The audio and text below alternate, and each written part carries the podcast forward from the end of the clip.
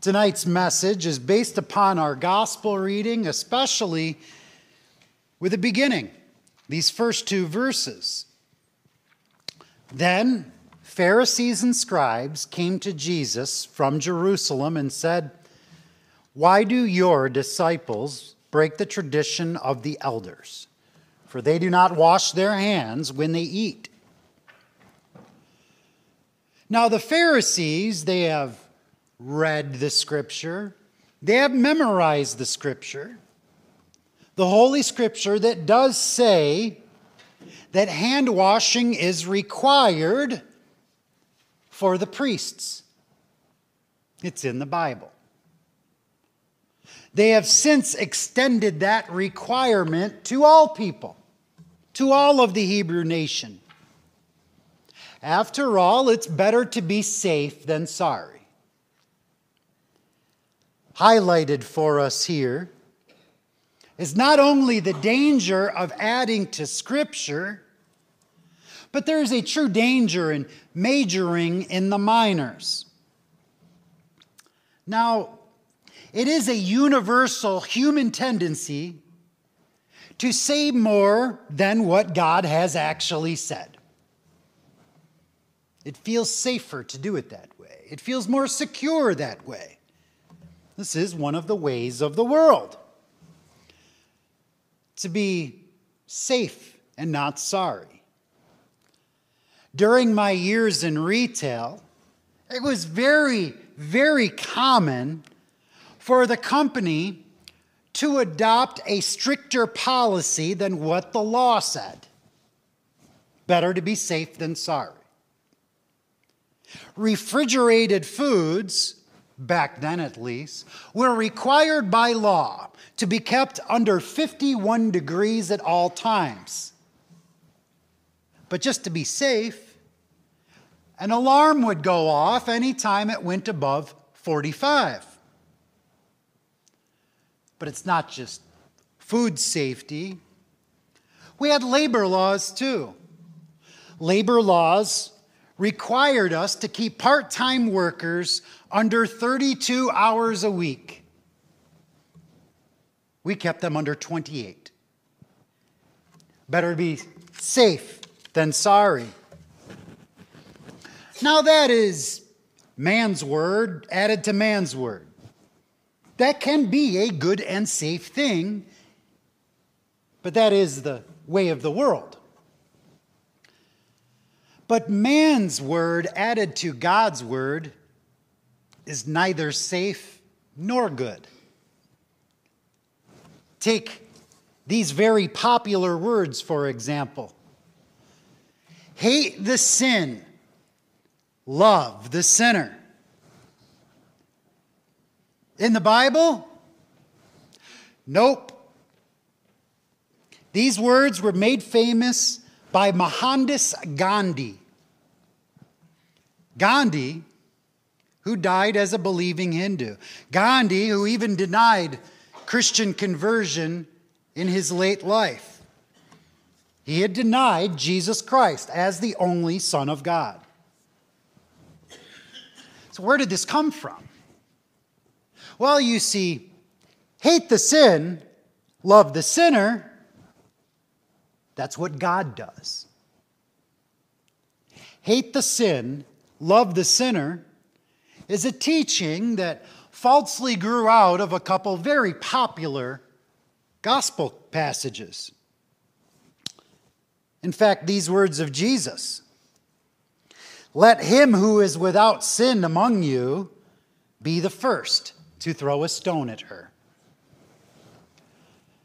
Jesus was not saying, Don't hate the sinner. Jesus wasn't saying, Love this sinner, love this woman. Jesus was redirecting them, telling them to look at their own sin. God redirects our focus on sin. Jesus, who also did say, Why do you see the speck that is in your brother's eye, but not notice the log that is in your own eye? Now, Jesus isn't saying Don't hate the sin of your brother. Do not hate the specks in your brother's eye. His point behind it was to first take the log out of your own eye, to redirect you inwardly, as he did the Pharisees in our gospel. First, you must look inward to your own, to your own heart. This is Lent. God redirects our focus in an inward direction on sin. The love of God directs us to be safe and not sorry in hell. Man's word added to God's word will cause us to be rather sorry. So Jesus answers the hand washing question of these men with a challenging question of his own, forces them to look inward. And why do you break the commandment of God? For the sake of your tradition. God does say, honor your father and your mother. But I need to give a little history behind us. Pharisees would give exception to that rule. For that which must be given to synagogue projects, temple projects, and ultimately to the riches of priests, that must come first. That must be foremost the rule of man, when it's added to the rule of God, ends up in this way that the rule of man trumps the word of God. In other words, honor your father and your mother when you can, if you can.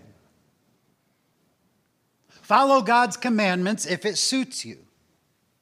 Keep God's commandments as long as it doesn't bother your Friday night out.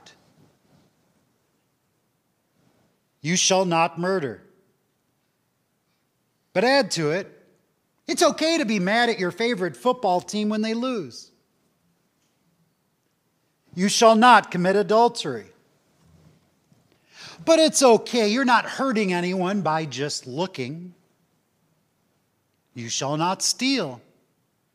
But that's okay, since you know how not to get caught. You shall not bear false witness against your neighbor. But it's okay, because they'll never hear what I said about them. Let's talk about loving your neighbor. Is loving your neighbor only when you come into contact with them? No. Loving your neighbor is what you do even when your neighbor isn't around. Loving your neighbor comes natural when you fear, love, and trust in God above all things. Loving your neighbor in commandments number four through 10 is what you do when you follow, follow commandments one through three. Loving your neighbor is what you do when you love God. So let's start out with the first one to be safe. You have to regularly look inward into your own heart in order to love your neighbor. So, first is the first commandment you shall have no other gods. The first commandment is a commandment for your heart. Where do your loyalties lie? Who forms your rules? Who or what gives shape to your family values? To whom do your allegiances lie?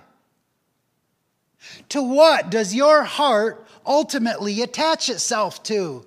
And it's, it's quite easy to tell. Just listen to what comes out of your mouth. If you were to record or write down everything that you said yesterday, what God is that coming from? Do you find yourself talking about something more than anything else?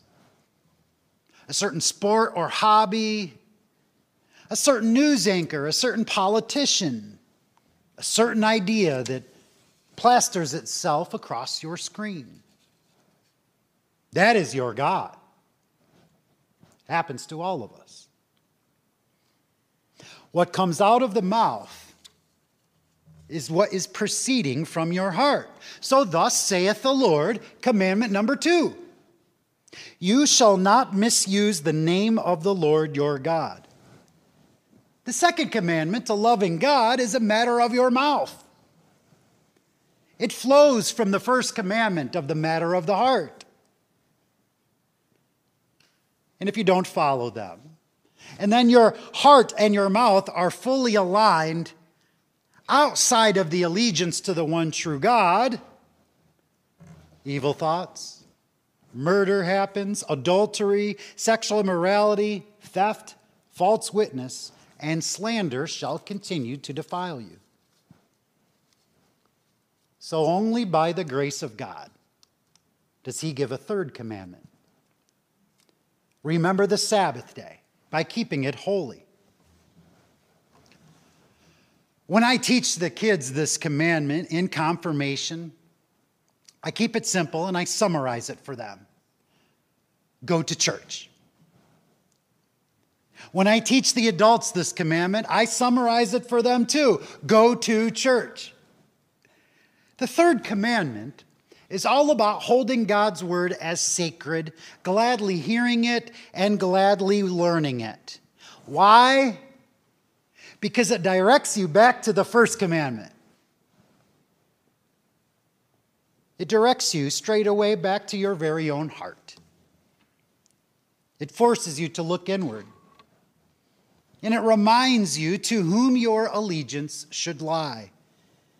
It reminds you to whom you should give your utmost loyalty. Fear, love, and trust in God above all things the Father who created you and sustains you, gives you the Son who saves you, and the Holy Spirit who reminds you. He knows what is safe from you, for you, and He knows how to keep you from becoming sorry. Our love, our allegiances to many gods, they may shift direction in many and various ways and it's attested to by the words that come out of our mouth. So, in order to save you, in order to forgive you, God becomes one of you. And He shows us what true allegiance to God alone looks like. You want to know what it looks like? It looks like this. That is the ultimate allegiance to God. Jesus on the cross, obedient, holy, complete obedience to all his commandments, and it keeps you safe and not sorry. Lent is a time to recenter your heart on the steadfast love of God his steadfast love. His heart always faces towards you and forgives you. Thanks be to God. Amen.